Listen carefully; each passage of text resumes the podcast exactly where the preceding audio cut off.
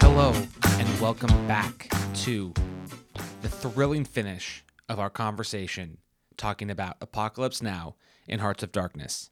When you last left us, I believe I was asking Ian about why Chef got out of the boat to get mangoes. Let's jump right back there. But I, I, I just don't understand. I mean, why? Why are they going to get mangoes? Why are they? Why are? Why are? Why? Why is that a scene in the movie? Well, it's an extension of a scene in Redux. Uh, I guess this is the first point where I get to, I can talk about the differences between Sure, yeah, them. yeah. So after Ride of the Valkyries and, you know, storming the village so that they can surf these six-foot peaks and they can let the P B R street gang down into the mouth of the Nung River. Yeah. Um, there's a sequence that follows afterwards, which before they leave, they, they steal, steal... the surfboards. They steal Kurtz's his surfboard. Not, and, um, uh, Kilgore's. Kil- excuse me, yes. Yeah. They steal Kilgore's uh, surfboard.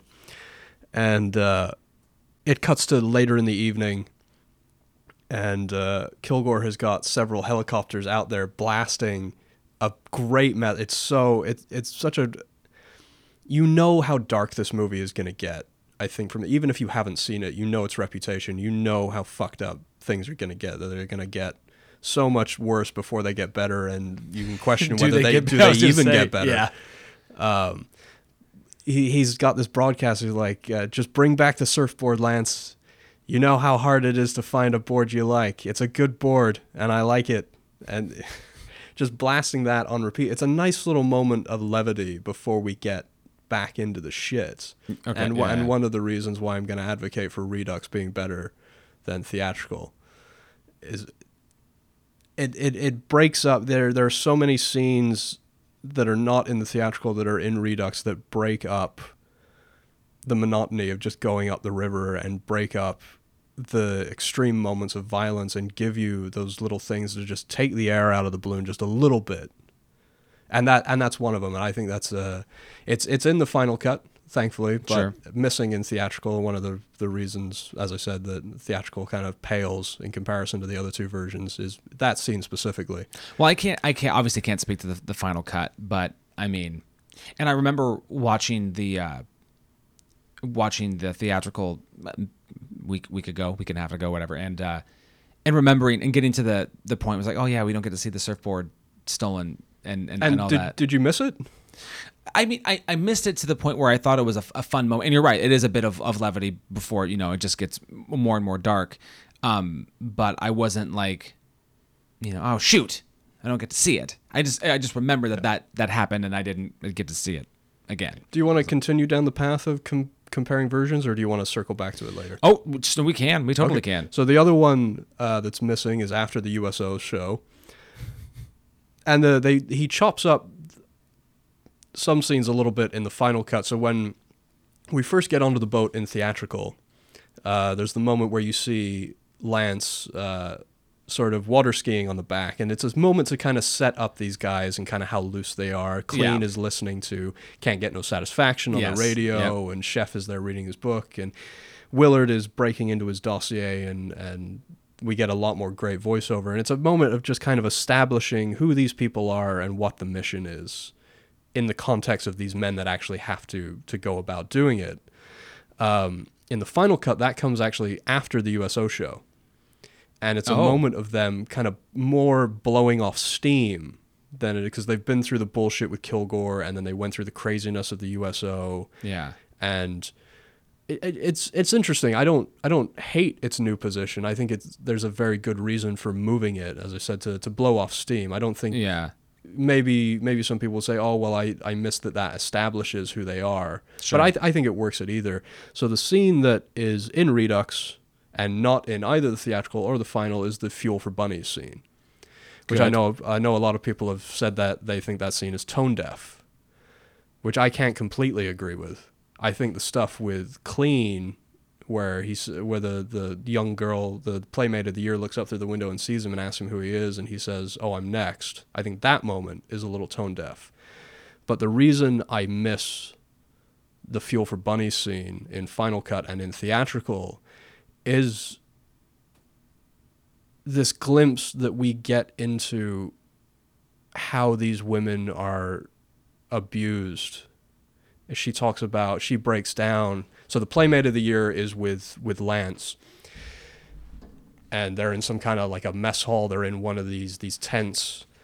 And um, she's talking about all the things that they've made her do. Even he's putting the, the camouflage paint on her.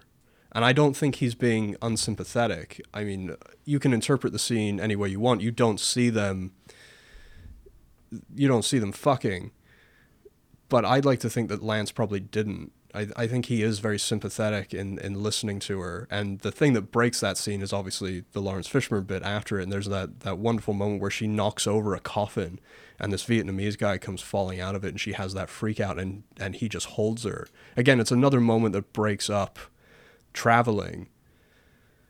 But I, I think it's a I think it's a very important scene. I don't I don't necessarily see it as being tone deaf, and I do miss it in the theatrical. It's another reason why Redux gets another point over the rest of them for me. I I wish I could remember what movie we were talking about when I made this point, but I, f- I feel like the the Fuel for Bunnies and and the, the French plantation scene is, I think now this movie is trying to say more than it needs to, and I, I get that, you know, hearing what these these women have gone through.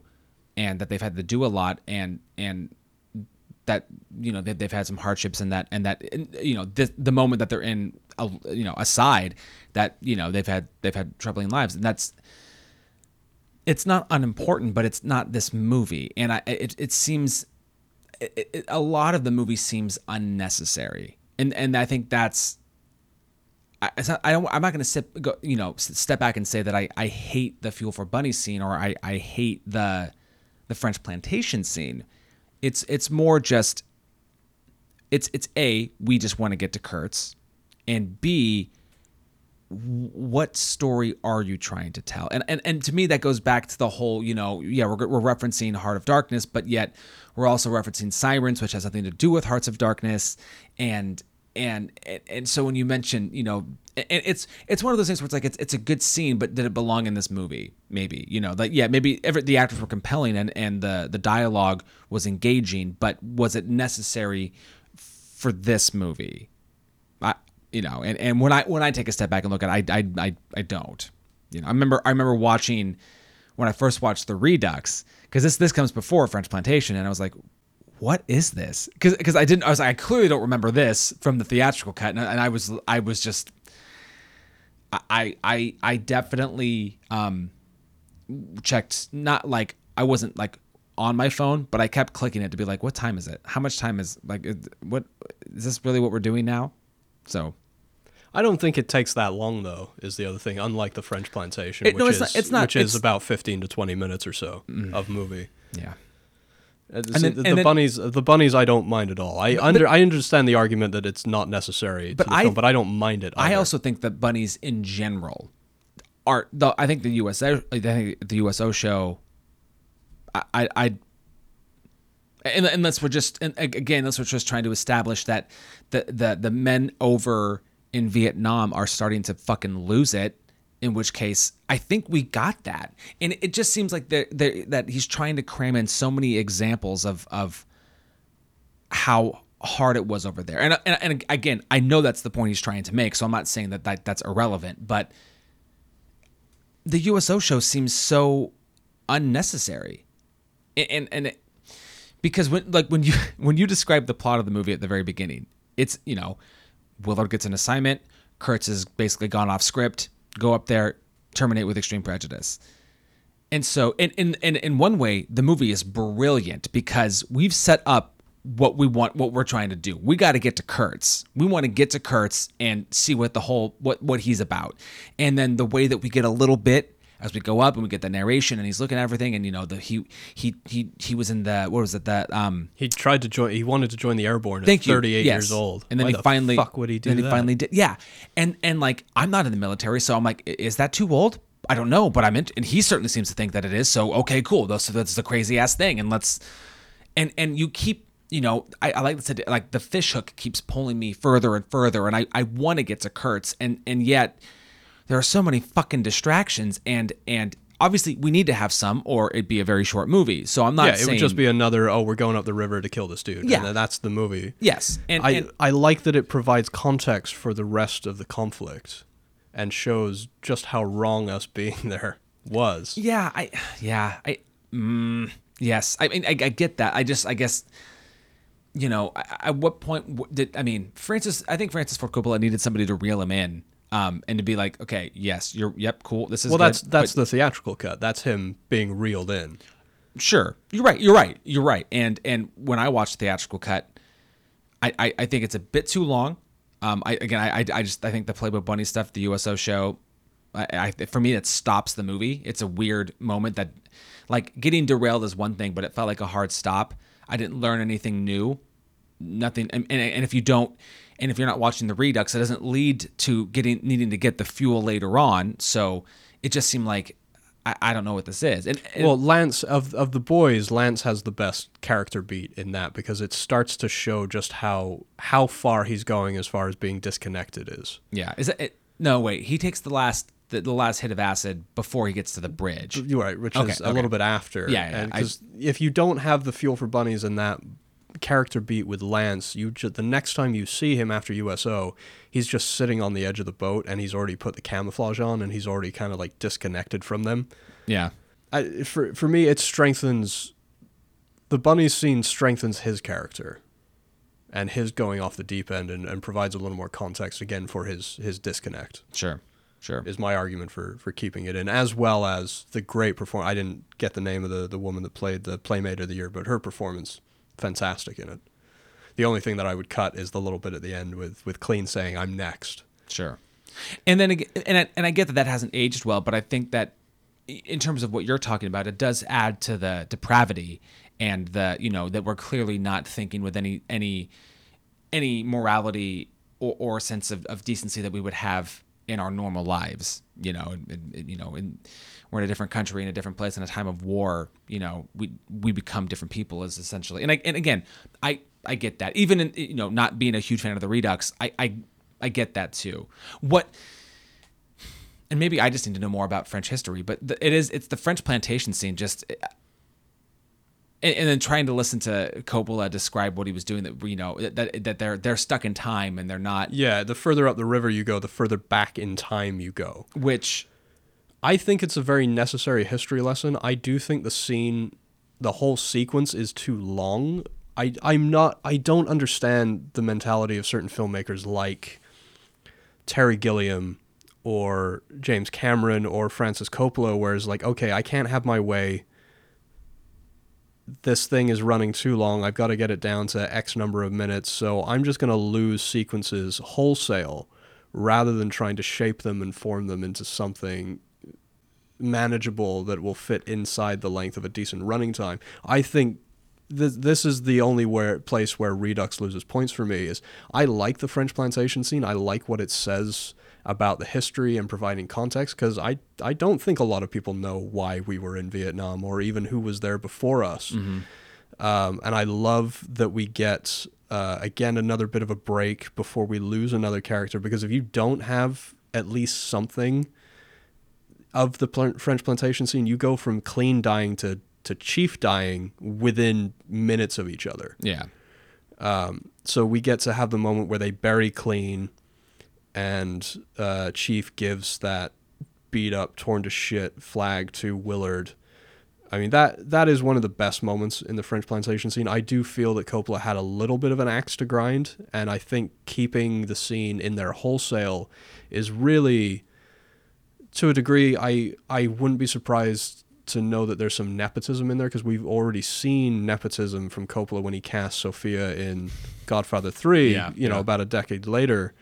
Uh, but Giancarlo and Roman are both in the scene, his sons, and knowing that Giancarlo died in nineteen eighty-six in a boating accident, I can understand as a father wanting to keep it in, because there it is, there's my son, he's in the movie. I, sure. I get that. Yeah.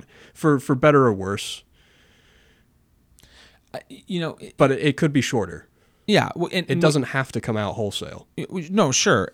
Um, but you mentioned something too, and about kind of him being stubborn. But, and I, and I just, I literally just had this thought.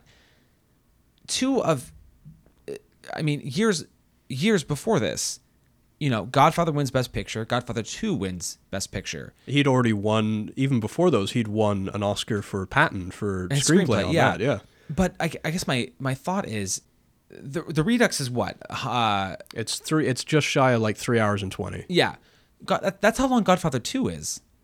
I guess I'm just I'm I'm a, I'm curious. You're, at, you're I think where you're going with this is there's less fat on Godfather Part two, even with similar running times.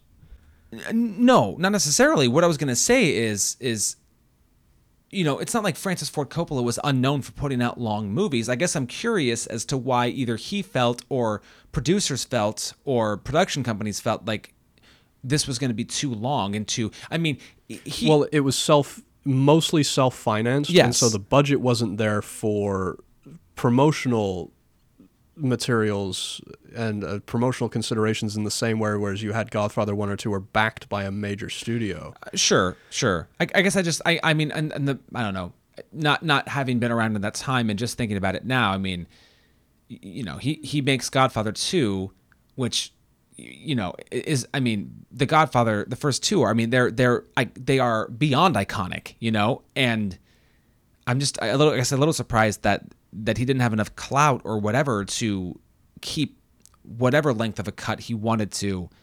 I mean, he had the track. I mean, at that point, he had the track record. So, I'm, I mean, I get that it had been years in the making, but... But he also had the public against him because of the way that the making of the film had been portrayed in the, in the news. You had the fact that most of it was self-financed. I mean, he was in the film for about nineteen to twenty million dollars of his own money. Yeah. And so, for me, putting out the theatrical was really about...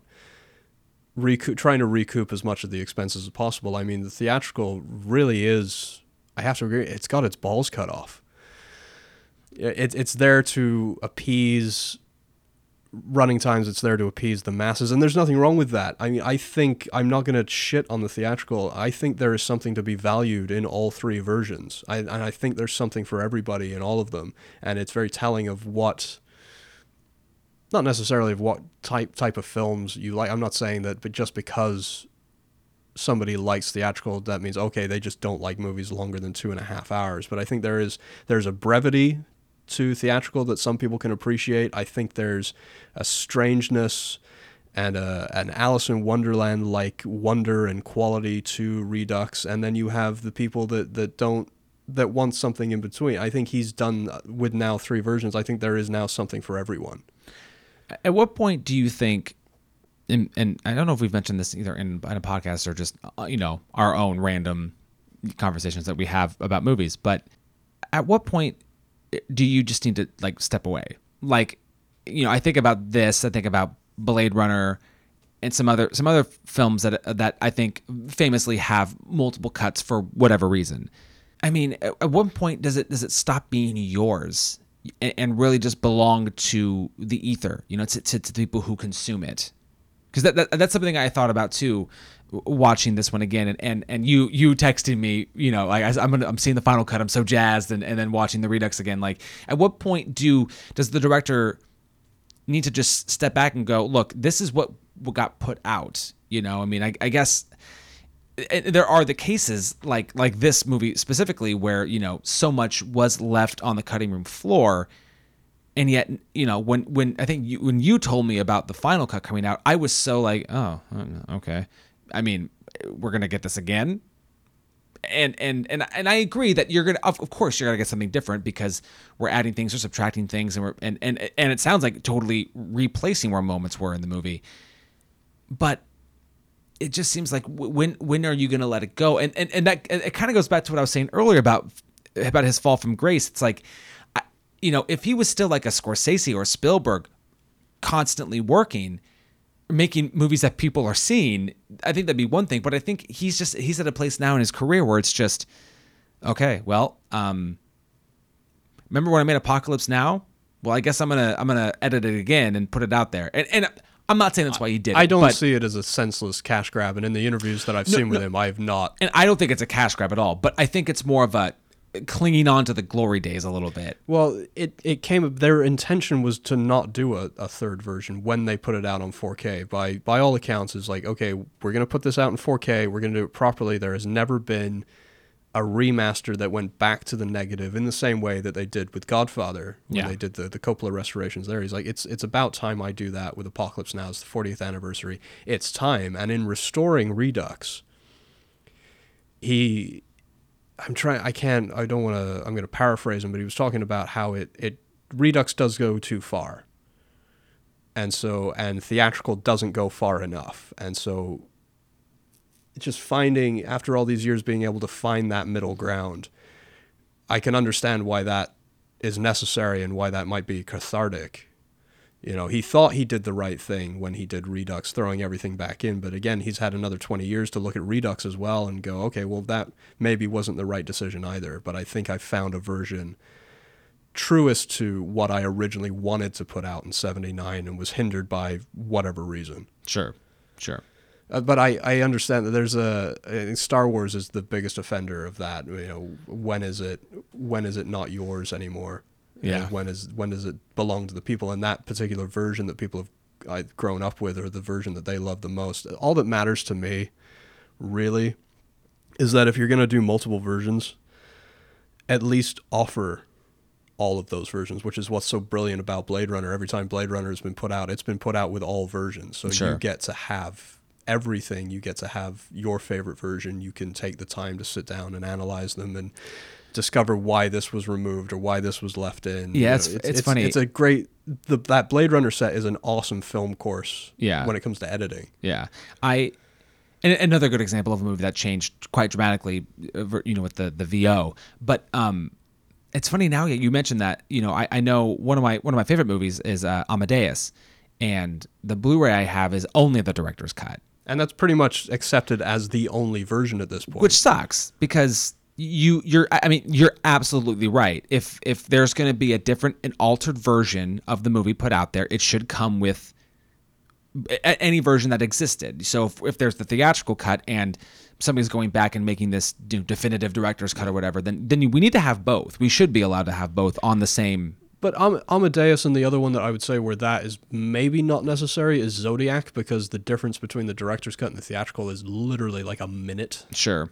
Yeah. Um, the, the the best case uh, that I can think of is uh, Dances with Wolves, because the difference between the theatrical and the director's is about an hour. Yeah, it's long. And they're the only version that I have seen on home media is uh, Steelbook that came out exclusively to Zavia, a U K retailer, that has both versions of it. Otherwise, you're you're left to choose. You have to choose theatrical or yeah. director's cut, or if you want to double dip, I mean, that's that's your sure, choice. That's up to you. Although, God, why would you have two copies of Dances with Wolves? Exactly. Holy shit. Yeah. Man, one is too much, if I'm being honest. Um, so we have, uh, we've talked about a lot. Uh, we've not really talked about Marlon Brando yet. Yes. Performances is something that we've kind of left.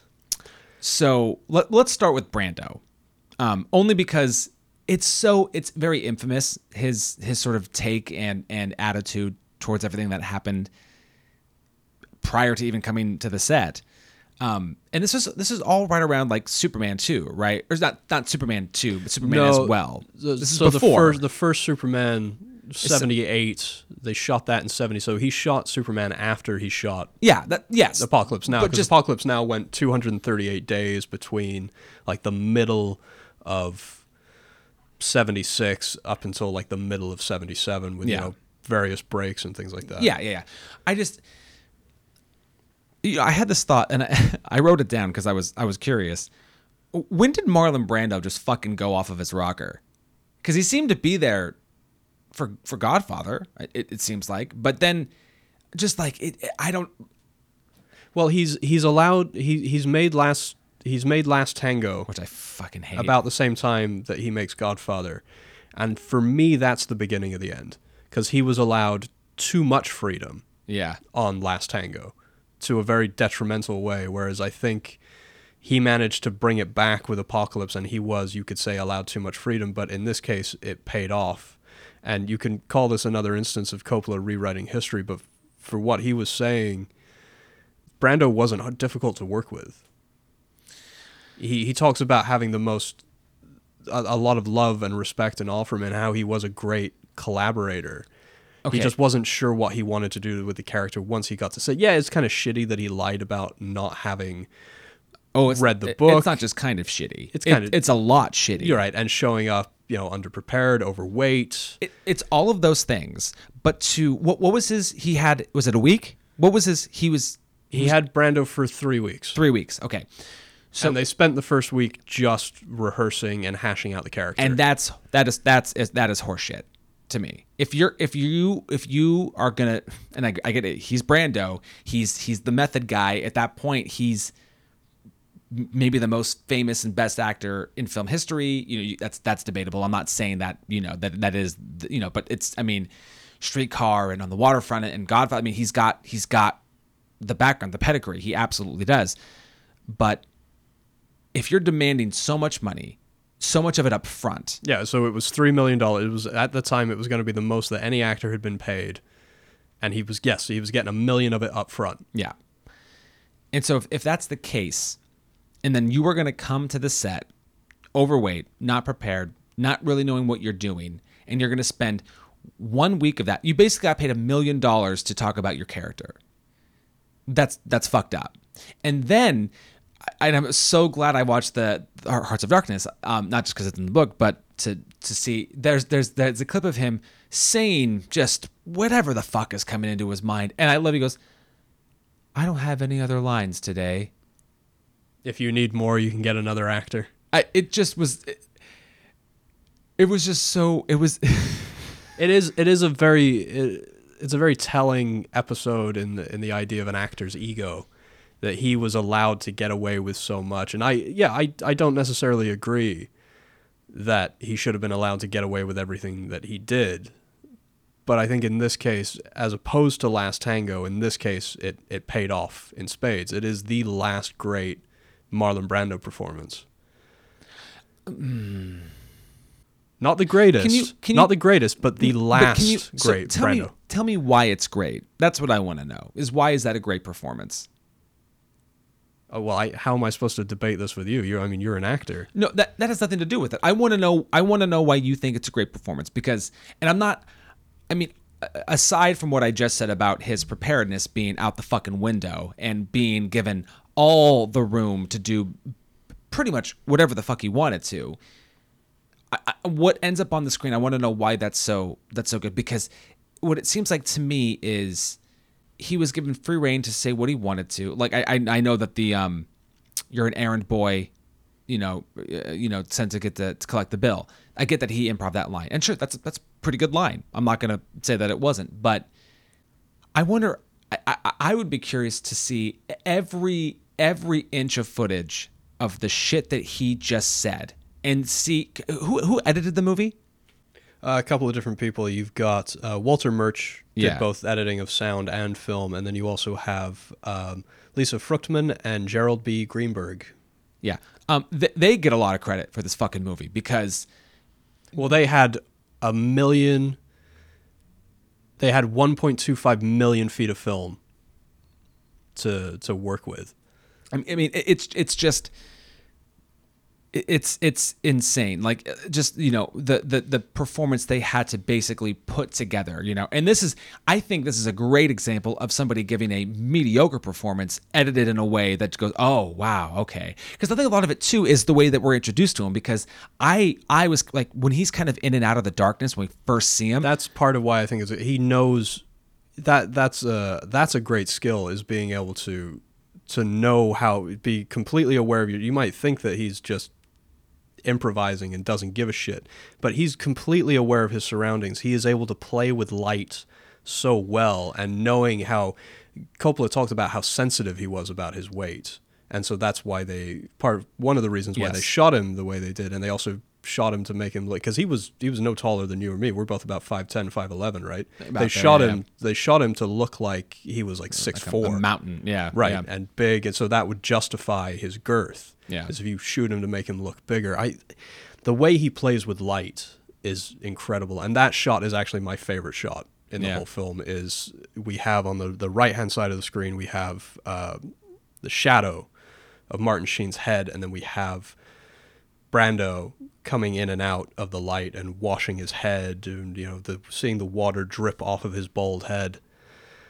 So part of his part of his his playing with light is what makes it a great performance with me. The other thing is is yeah, you can you can give the editing all the credit you want, but he was still there on set reading these lines, and the speech about the the inoculated arms. That is just, it's genius to me. That is one of the, the most brilliant, maddening, and just flat out insane things that I think anyone has ever heard in a movie.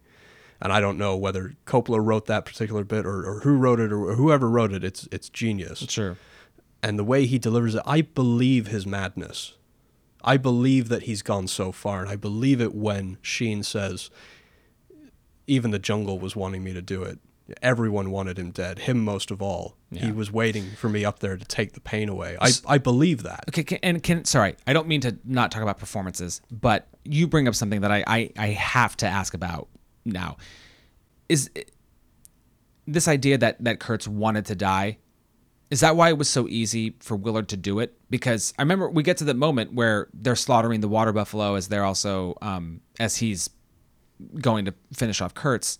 I think Kurtz knew it was inevitable. Oh, uh, Whether, if it was, if it wasn't going to be Willard, it would be somebody else. I just, I don't know. I, I found that moment to be really that that he gives up. Yeah, I didn't. I, it seemed, I don't know. It just seemed. I, I didn't know if, if Kurtz was really, if that was Kurtz giving up or Willard just being very sneaky or what the fuck it was. But I, I found myself, I think you can say it's a combination of the two. There's nothing wrong with that. But sure. I, I think Kurtz knew that th- this is it. He knew that his time was up. There was no way that this lifestyle was going to be able to sustain itself any sure. longer. He'd already had luck converting Colby to his cause. I, I, I don't, I think he knew Willard enough to know. I think he knows the moment he meets Willard is this is the man that will kill me. Okay. I can buy that. Yeah. Um, so I think I, I think Martin Sheen is my unsung hero of this movie, because I think everybody talks about Brando and everybody talks about Duvall. He gets the iconic, I, I love the smell of napalm in the morning. And then, of course, there's the history with Coppola and the, the shit show that was the, you know, the making of this film and the reaction to this film and all that. But, man, you said it best. He didn't have to come back to the set after a heart attack, and he did. And I think he is fantastic in this movie. And oh, well, he definitely deserves more credit than I think he's gotten over the years. Yes, exactly. And and that scene where he fucking is hammered and uh, punches the goddamn mirror, and he's, he's fucking all, he's just, you know, he's out of it. That's what Liz did. I'm not going to say that Liz liked seeing that in the documentary, but just the B-roll yeah. stuff of him just. Because it, it is his birthday, and yeah. he is yep. fucking wasted. Mm-hmm. And I don't know if it's in there, but I have read somewhere that he, after he punches the glass and actually cuts his hand open, supposedly he said to Coppola, if you call cut, I'll fucking kill you. Oh, yeah. I don't know if he said that. But I, he, he, I know he was insistent upon yeah. not cutting. Yeah. Yeah. Um, a, a, a small thing, this just trivia related, that I really liked is uh, for legal reasons, they had to actually get Apocalypse Now somewhere in the movie. Otherwise, Otherwise they couldn't, yeah, they couldn't copyright it yeah. without the title being there somewhere. And so when it's scrawled in yeah. that white paint over yeah. the, the brick, mm-hmm. our motto, Apocalypse Now, and yeah. it's, it's great. Yeah. I, and I, I told Melissa, that I go, before the movie started, because I never thought about that. I'd never. Because it just starts. Yeah. It, yeah. yeah. And, and so I told her beforehand, I go, so we, let's keep an eye out for it. Because I, I didn't, I didn't, I specifically didn't read where it was, and she spotted before me. I was like, damn it. I wanted to get that first. But yeah, I thought that was a, a fun little thing about it. Um, I still have a thing I want to say, but but it's it's it's it's more. It seems like something later, like for the end of it. So yeah, absolutely.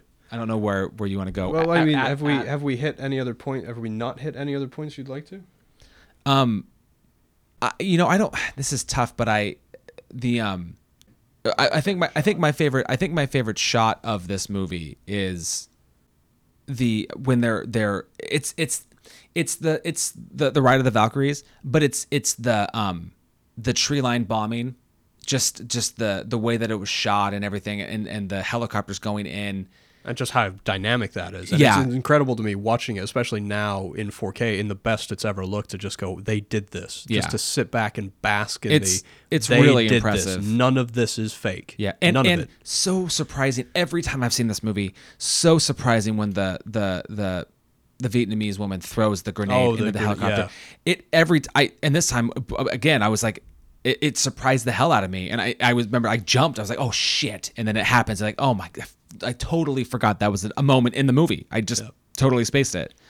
And I have I've mentioned a, a favorite, but I have so many favorite. As I said at the beginning or towards the beginning of the episode, there's no single shot you can't frame in this film. Another yeah. one is just a very simple one of them. It's sunset and they're cutting through the water, and the water just looks like glass. Mm-hmm. And the way they're cutting through it, that's a great one. Um, and and even the even the overly iconic ones, because they're iconic for a reason. Him, his head coming uh, up, yep, out of the water, and mm-hmm. the lightning. Um, there's another oh going under the tail of the B fifty-two. Oh, yeah, yeah, yeah. That's yep. another incredible one. And that's actually part of a scene where the full scene isn't in any version, but there's a, a another sampan coming towards them, another one of those boats, mm-hmm. uh, and it's crewed. There's just monkeys on it. Everybody on it is dead. There's like a guy who's flayed and tied to, you know, part of the ship. And one of the characters, I don't know if it's it's Chef, says, "That's coming from where we've got to go."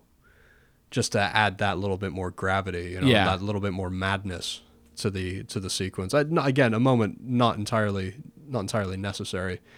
So the final cutscene to to round out our conversation about different versions yeah. is the uh, the scene that is not in theatrical, not in final, but is in Redux. Is the it's been known as the homework scene. So Kurtz has got the. You imagine this is the second or third day. We have no idea how long Willard is really there. He says, "I've cooped up in there with him for weeks." Is it oh, really yes. weeks, or does he?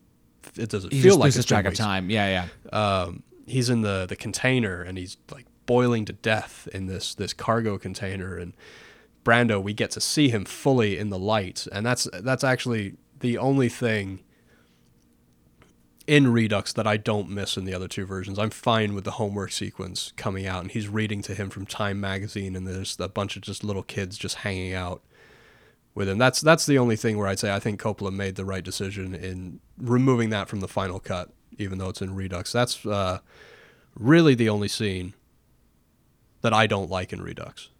So, and and you, I mean, you'll go on record and say I, I'm that championing Redux. Re- okay. If you haven't caught sure. caught yeah. that out, Redux is my favorite version. It is my preferred version, just because I the theatrical has had its balls cut off. And I, I think he did make some great choices with the final cut. Moving that one scene around, leaving the plantation intact was maybe not the best idea. I feel like some of it could be trimmed down. Sure, yeah. But I am, it's the same argument I had with Deer Hunter. I'll take the wedding because I get to have all the other stuff. It's the same way I feel about it. I'm fine with the, the plantation slowing things down temporarily and giving us this history lesson and getting to have the sequence where uh, they bury Clean to break up the two deaths sure. so that they don't happen so quickly. Yeah, uh, I don't feel like... If, if I take something out of the French plantation wholesale, it's probably the opium scene. Oh, dude, I, I've seen the whole... I've seen that whole thing once, and yeah. I, I won't even... I, do, I won't even lie. I fell asleep at some point during it. Yeah. Yeah. I mean, it, it quite literally put me to sleep. Yeah.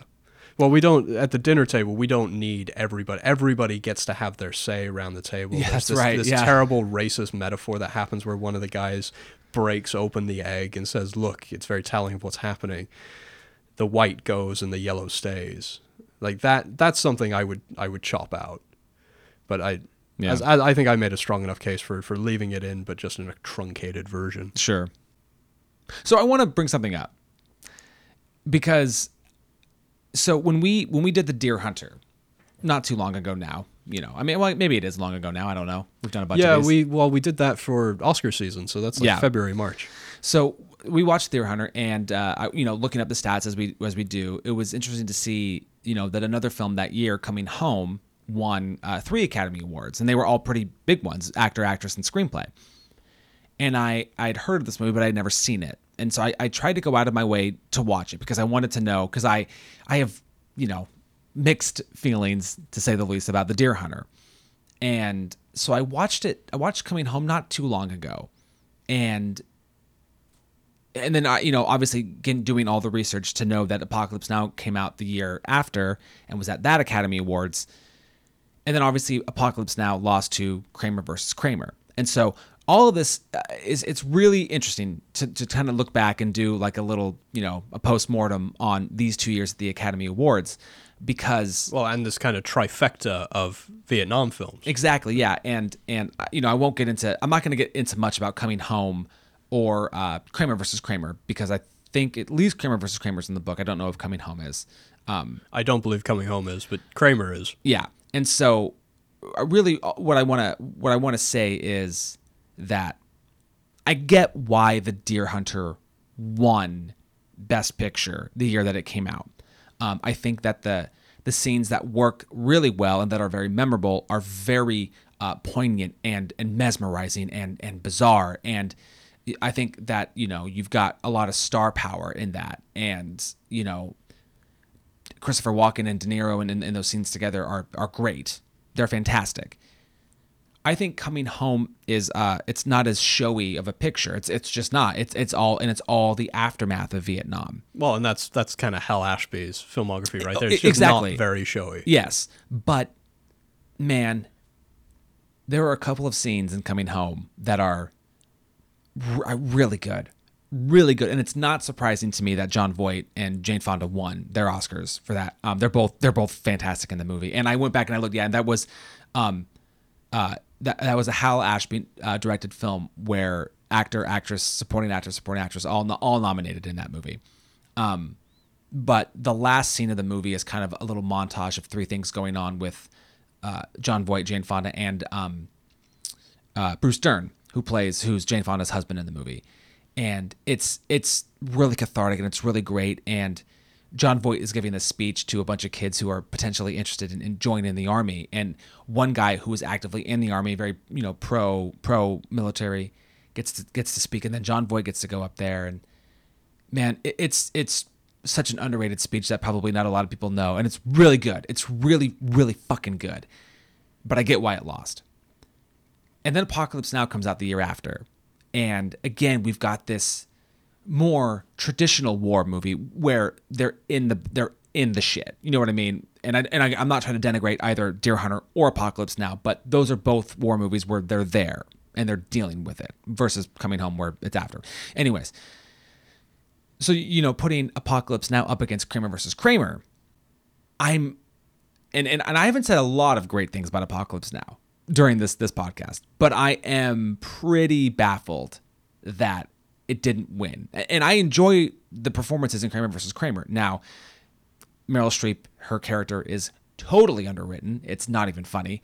And um, it's very skewed to make you feel a certain way. Like, it, it is very emotionally that's, manipulative. That's what I was going to say. That's what I remember of it.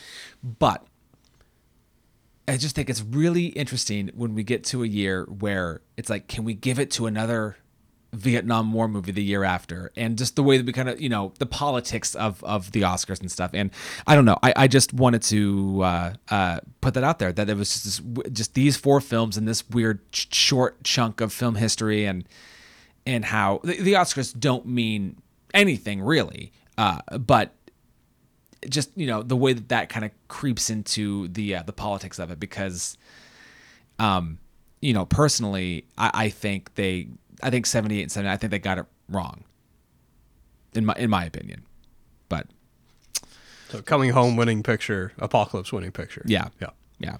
And I think in that way, in that world, in that in that world, I think you get the you get the movie that deals with the after of, the aftermath of Vietnam, and then the movie that deals with the being in Vietnam.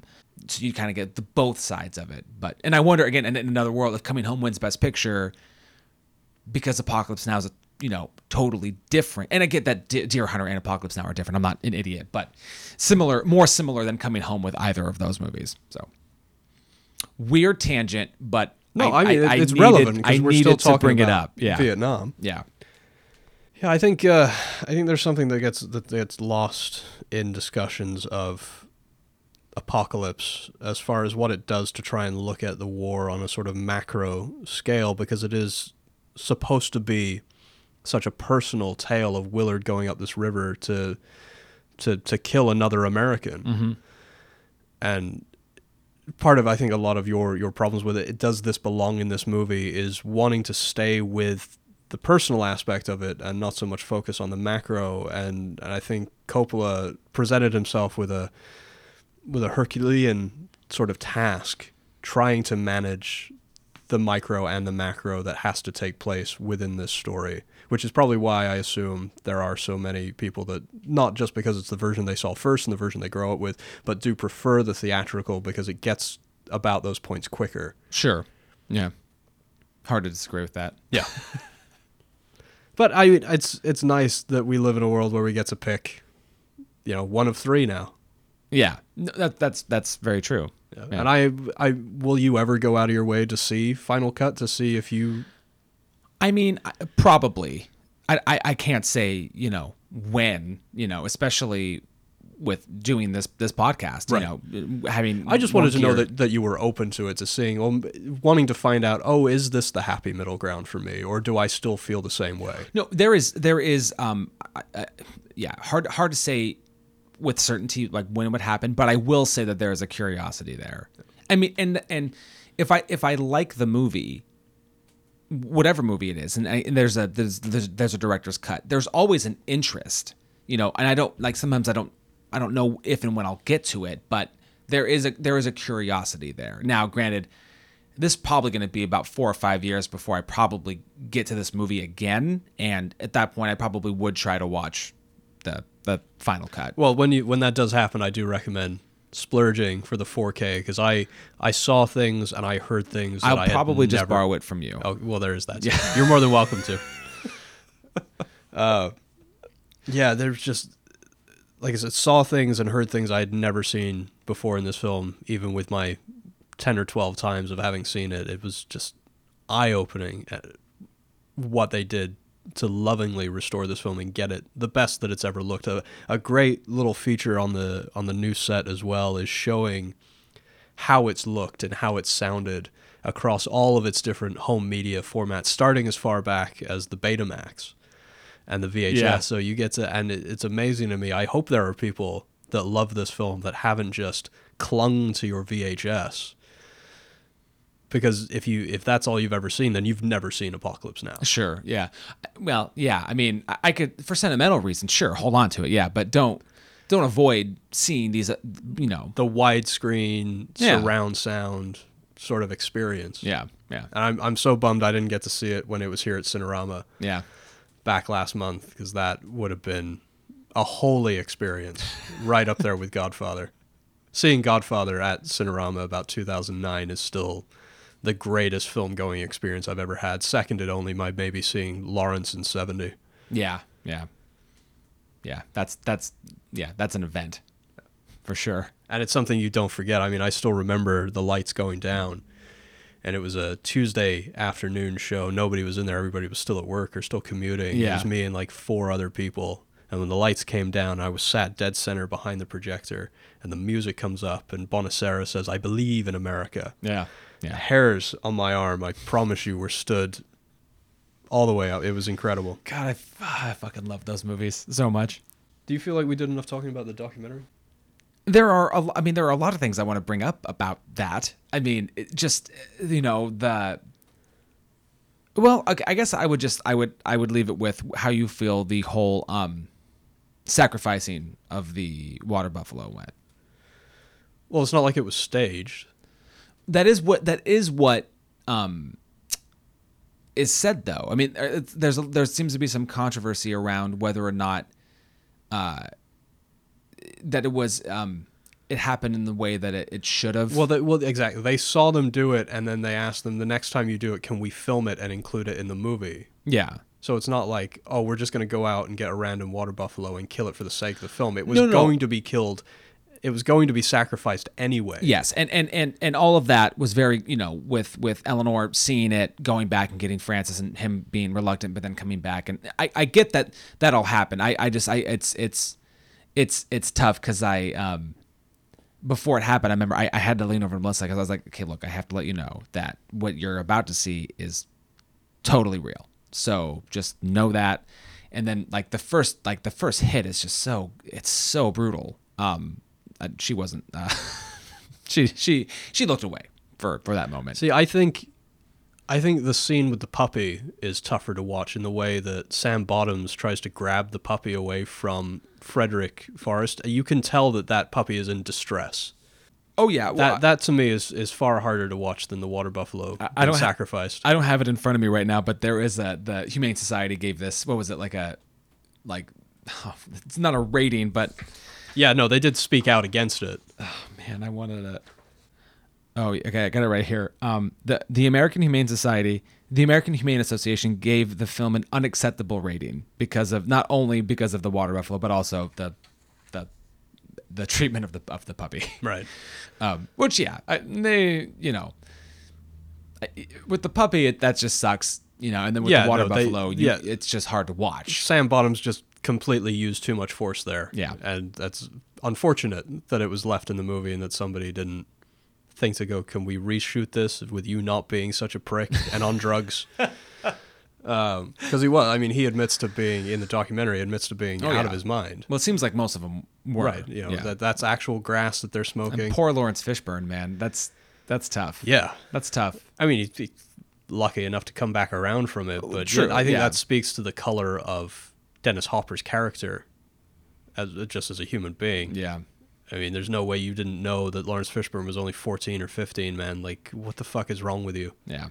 Um, and that to me, like he, he seemed like he was harder to work with than Brando. Like Brando may have gotten away with murder, but Hopper, and there's footage in the documentary yeah. of him yep. just, what's my motivation?